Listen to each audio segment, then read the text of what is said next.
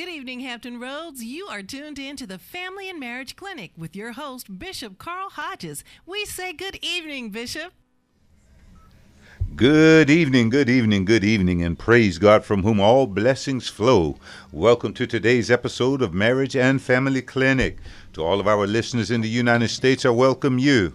And to all of our listeners in other countries, I'm honored to have you on board with us. Welcome, everyone, to Marriage and Family Clinic. In Southern Virginia, we're coming to you from WGPL 1350, WPCE 1400 on your AM dial, and WBXB 100.1 on your FM dial. You can also listen to the live stream at www.christianbroadcastingcompany.com. Now, if you would like to hear this or any other segment or broadcast that we do here on Marriage and Family Clinic, you can find the podcast by searching The CD Hodges on iTunes. That's search The CD Hodges on iTunes or just click on that purple podcast player icon on your smart device. You'll find Marriage and Family Clinic there. Marriage and Family Clinic is here to help you break down and gain enlightenment into your relationship dynamics. And we hope to help you identify what makes you tick and ultimately help you repair, grow, and perfect your marriage and family relationships. Uh, before we get going tonight, I want to, I've got two things to say that's pretty important. First of all, I want to say happy 245th birthday to the United States Marine Corps. Happy birthday, Marine Corps. I was so glad and so proud to serve in the United States Marine, greatest fighters force uh, on the face of the earth. And I also want to thank God that the election is behind us. Well, not altogether behind us, but the hardest part is over. And we certainly hope that there will be no surprises uh, because it seems like the incumbent is still not totally convinced of the results, although everyone else in the world is. You know, it's time to look to the future. And that begins with Inauguration Day. And it's amazing how many countries around the world suffer from internal conflict that rises to the level of coups and civil wars and government government overthrows and martial law, etc., etc., just total civil unrest. Yet the United States of America, one of the youngest countries in the world, has come up with this way of operating a government that allows the people, for the most part, allows the people to select their leader. And when a different leader is chosen or elected, there is this peaceful transfer of power.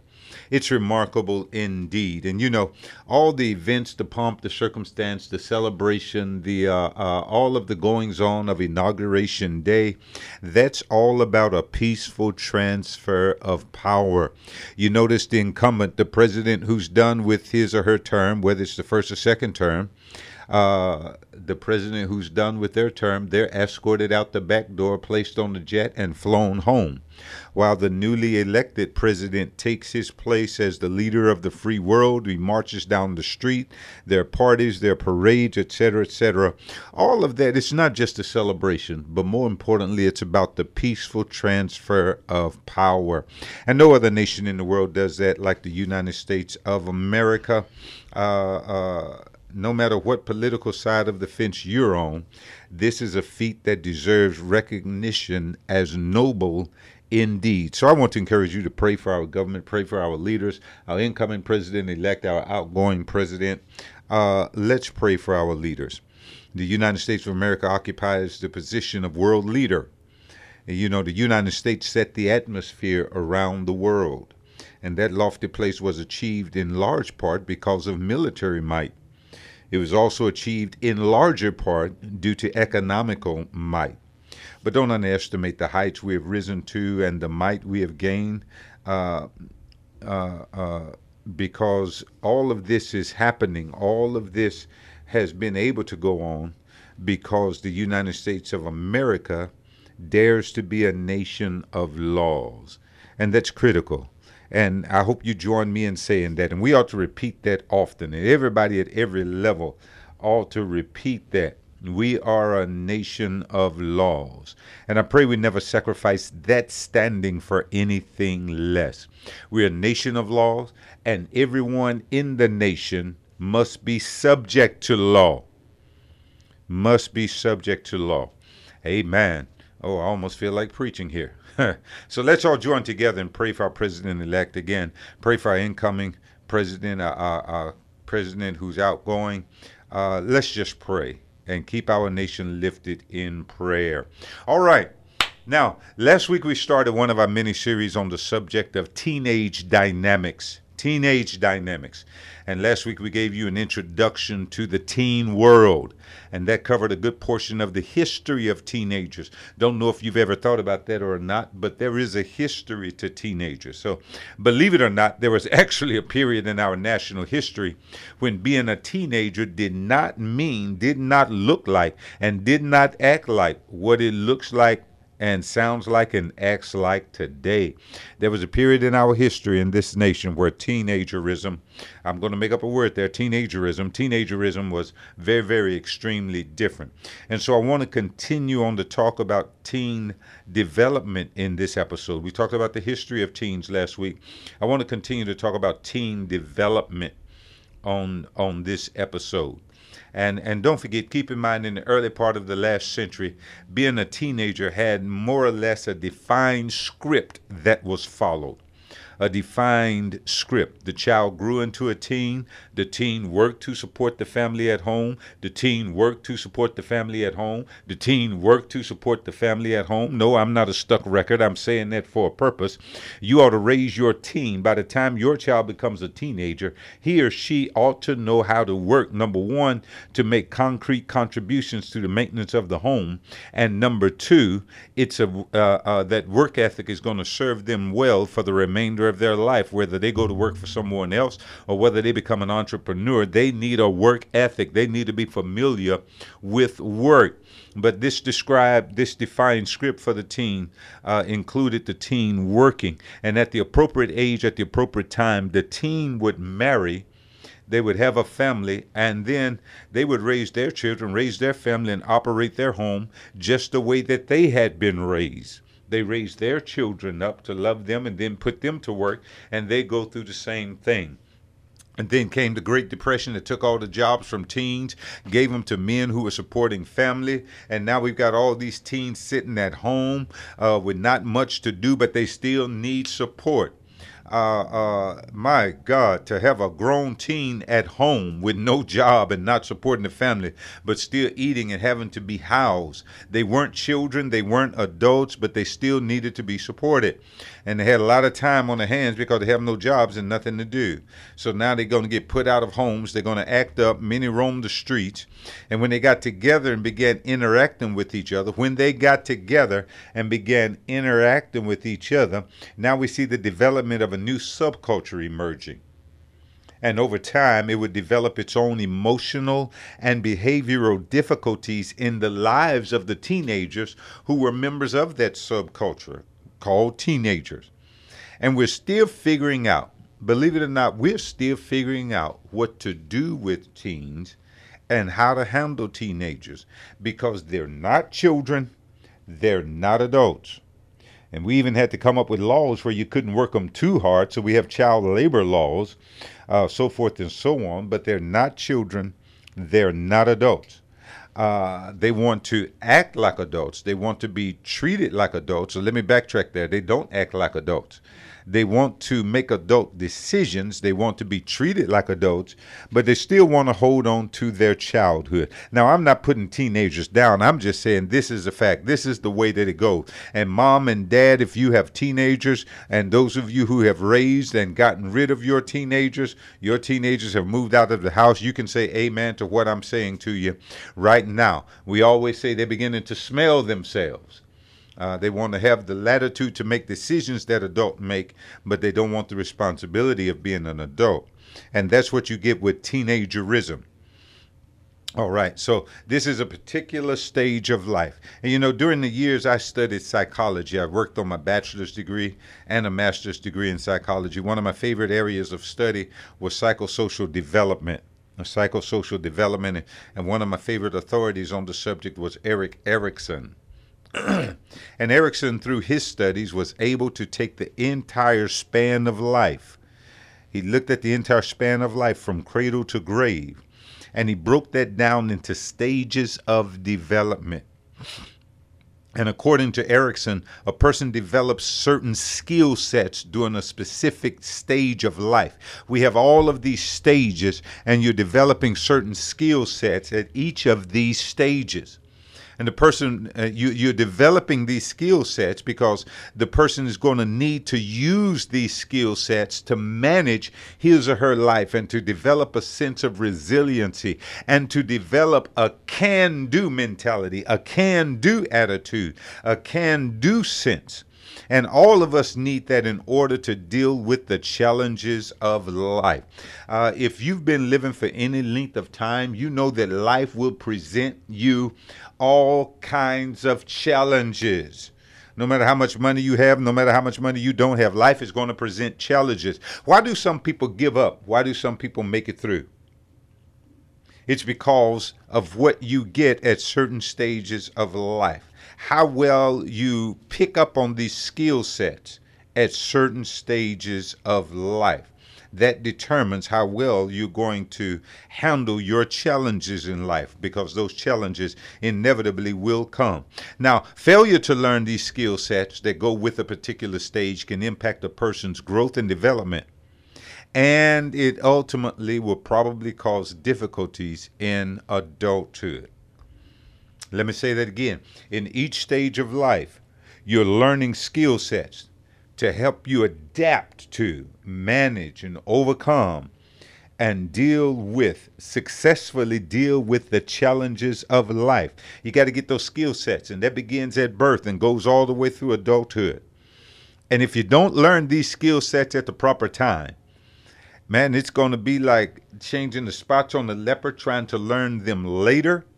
But if you fail to learn these skill sets that you're supposed to pick up at each stage of life, it very well may cause difficulties in adulthood.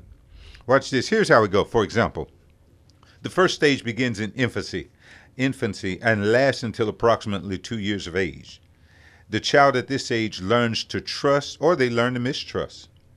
That lesson is learned based on how the child's relationship with their parents or primary caregiver develops.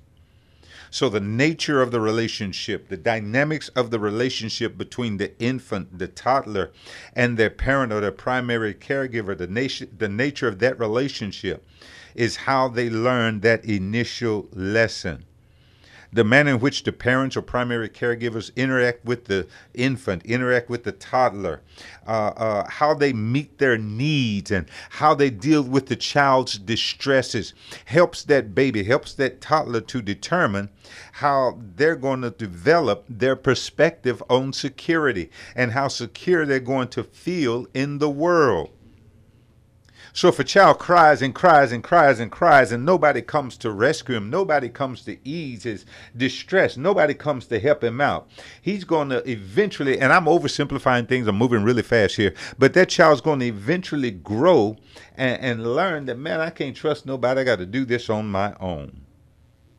But then, if his caregiver, primary caregiver, or his mom and dad, if they come to see about the child when he's in distress, he's crying, whether he's wet or hungry or whatever the case may be, if the if they answer his distress calls in time, it teaches the child that the world is a safe place and your needs will be met. And so a child is supposed to get that in infancy. You can't wait till you're 13, 14, 15, 16 years old and learn that the world is a secure place. You way behind the eight ball, way behind the curve there. You're not going to get it. And you're definitely going to have some problems in adulthood. All right. So the manner in which the parents or, or caregivers form and work out their relationship with the child will determine whether or not the child sees themselves as safe and secure or unsafe and unsecure in other relationships. Well, Erikson says there's a specific stage for teens also. And just like that infant, that toddler has to learn how to handle, uh, uh, uh, they have skills that they're supposed to pick up. They have a skill set that they're supposed to learn that helps them to adapt to and be victorious in their challenges in life. Uh, uh, man, let me let me just back up for a moment. Can you imagine? Can you imagine this? That an infant an infant up to the time to about two years old, they're learning a skill set that they're going to use for the rest of their life. They're developing a mindset that's going to either serve them well or provide them a disservice for the rest of their life. Man, maybe I'll get into the subject of attachment at some point because this is actually one of my favorite subjects to talk about. So maybe at some point we'll do a series on attachment. But at any rate, uh, uh, uh, Erikson says there's a specific stage for teens also. We told you last week we're focusing on the ages of 13 to 19 when we talk about teens here. However, Erikson includes age 12 and labels ages 12 to 18 as early adolescence. In this stage, the teen is dealing with physical growth, emotional development, socializing, romantic relationships. They're dealing with all of this stuff as they negotiate the period called puberty. And anybody who's had teens, you understand how shaky, how uh, volatile, and how fragile a period that is, puberty. I remember when I was discharged from the Marine Corps, I was a uh, I was in a teacher preparation program, a teacher training program. I was going to teach school. Uh, as they include uh, uh, these courses, I, was in a student teaching portion, and I completed my student teaching in Department of Defense schools in Japan. I had middle schoolers, which are ages 13 to 15 or so. These kids were just as Erikson described them. They were maturing physically, the boys had hair on their faces like older men. Their muscles were bulging, sprouting out. And the girls were growing where girls grow as they transition into womanhood. Can I say it that way? Uh, but emotionally speaking, they had all the physical characteristics of adults, but emotionally speaking, these young people were physically uh, uh, mature, but emotionally speaking, they were fragile.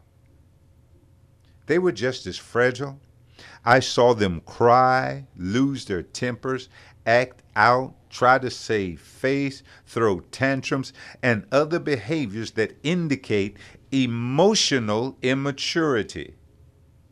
And then there was the socializing. Oh my goodness, the socializing. How many of us can remember our teen years when it was all about the social scene? Uh, you got to look good before your friends, or those we thought were our friends. And we, we want to be seen as acceptable. Those were the most important things in a teen's life. Being in the right group, the right crowd, the right clique, all of these things, the, the social scene, this was most important in a teen's life. And you know, TV shows and movies that portray this dynamic, uh, they portray this dynamic pretty well sometimes. Uh, when they show any movie or TV show dealing with teens, they take it to the high school or the middle school, and then you see there's the jocks, that's a group or a clique. They're the cheerleaders, that's a group or a clique. They're the nerds, that's a group or a clique. The goths, that's a group or a clique. And for those who don't fit in any of these, well, they're just left to fend for themselves. And they're the ones who, who may be subject to some really bad feelings during their teen years. Erikson says that the teen's primary struggle is identifying with a group. And that's why everybody wants to be in these groups because they're struggling with it. You know, the teen years, and I'm stressing to you that this is a real stage because now, with all of this maturation, emotional maturation, physical maturation, all kinds of hormones are being released. And I don't mean to sound like a psychiatrist or psychologist tonight. I really want to make this simple, but all kinds of hormones are being released, and this really throws the teen for a loop. Things are going on inside the teen's head, inside the teen's heart, inside the teen's soul. Things are going on that are foreign to them. And they're trying to figure it out just like mom and dad is trying to figure it out. So Eric, Erikson says that the teen's primary struggle in this period is identifying with a group versus being alienated.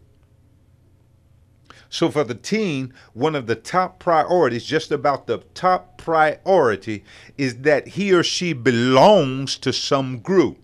They want to identify with, they got to belong to some group. and and they deal with this. They deal with this by processing pre- peer pressure.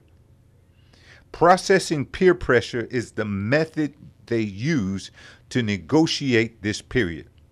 So peer pressure, pressure from their peers pushes them left, pushes them right, pushes them forward, pushes them up, pushes them down, pushes them backwards. For some paralyzes them makes them run faster than they want, makes them run slower than they want. It makes them feel like they have to do things that they'd rather not do and they know they shouldn't do. And I think this is a good place right here to insert that this is also the period in which body image takes on a whole new meaning. There's the fight, especially in young girls. There's a fight to resist measuring up to social pressures to meet certain appearance standards.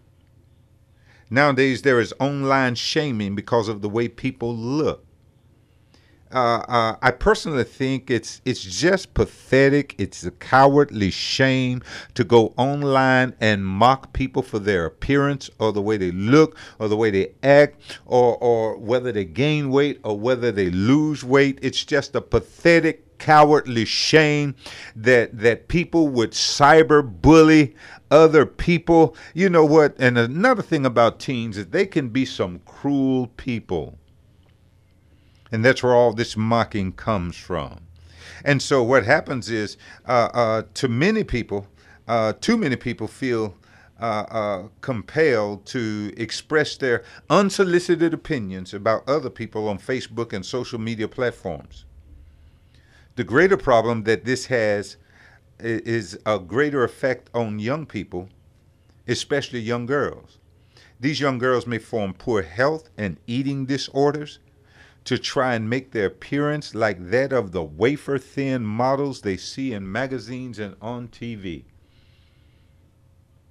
And this may be just me, this may be me in the minority, but for the life of me, I cannot figure out what is so attractive about a woman who is wafer thin, who looks like uh, she hasn't eaten in two or three weeks, emaciated but she's the talk of the town. She's on every magazine cover. And now we've got our little girls who are really pressed in this stage of life on their body appearance, who are trying to look like these models on TV. I want to add also that this is the stage or the age in which teenagers engage in romantic relationships. God, I don't have time to talk about this.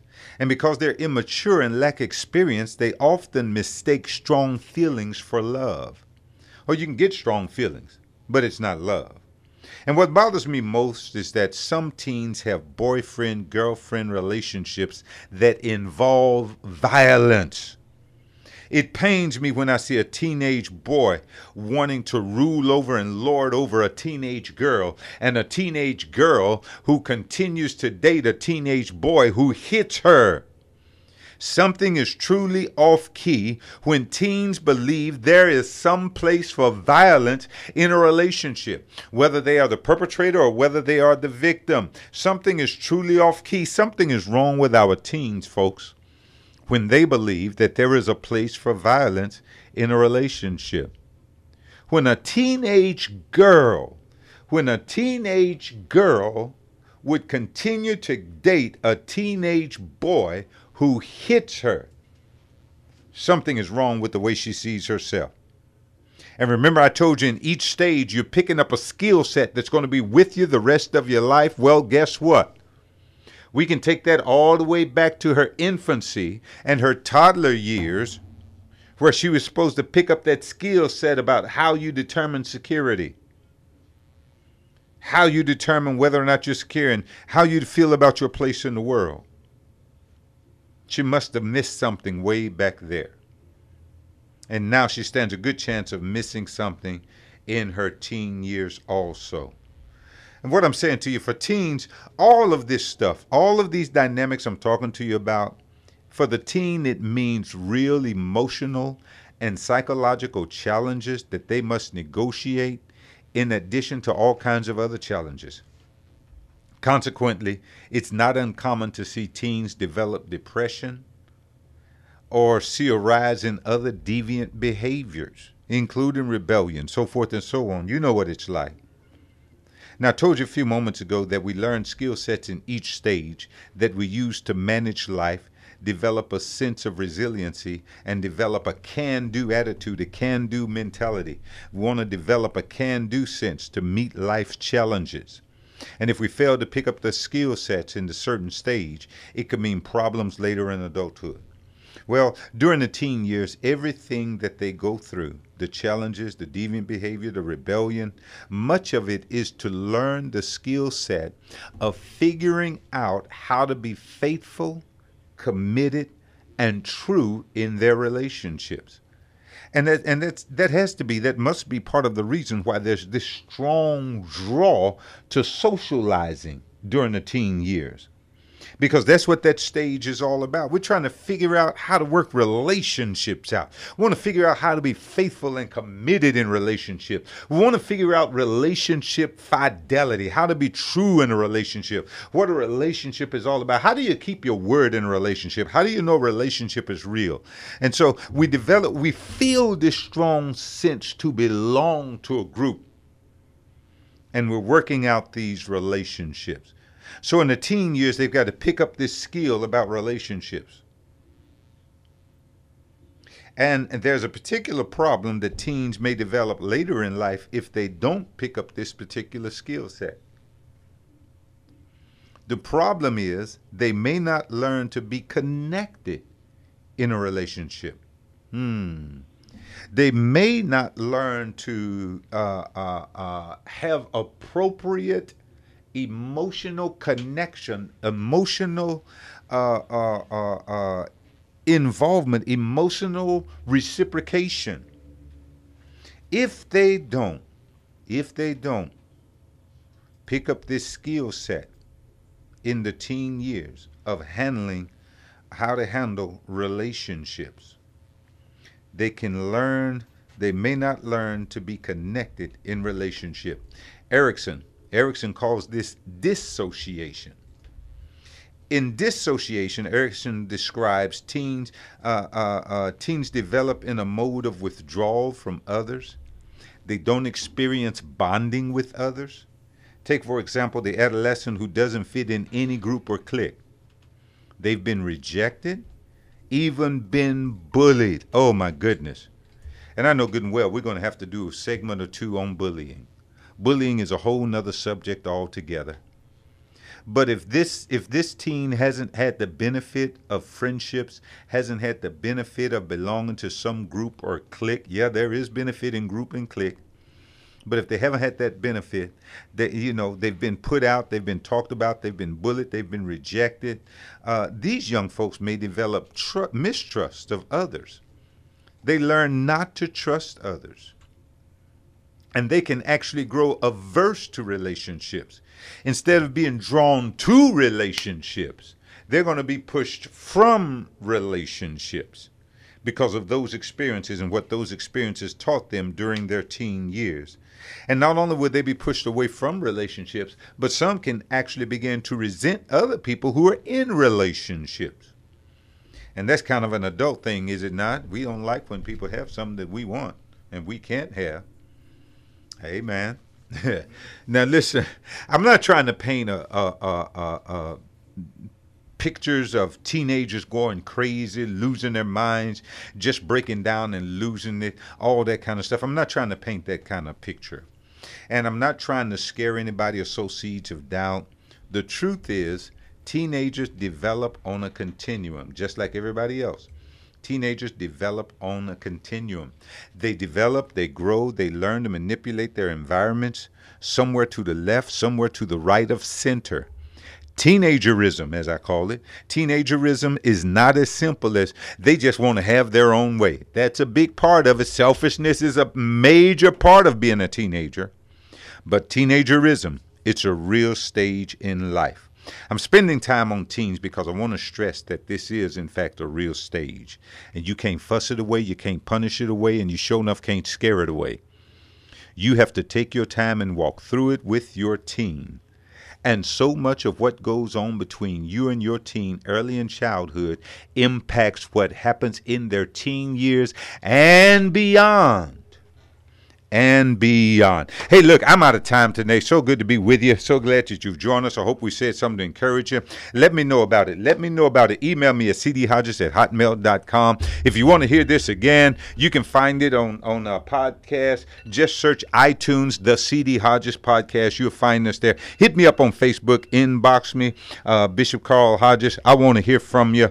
I just want to talk to you about teens. So glad you joined us. If you got questions, let us know uh, or anything anything else, we'd be glad to speak with you. Hey, we got to get out of here. Until next week, God bless you. Remember, the only way to have peace is to surrender your life to the Prince of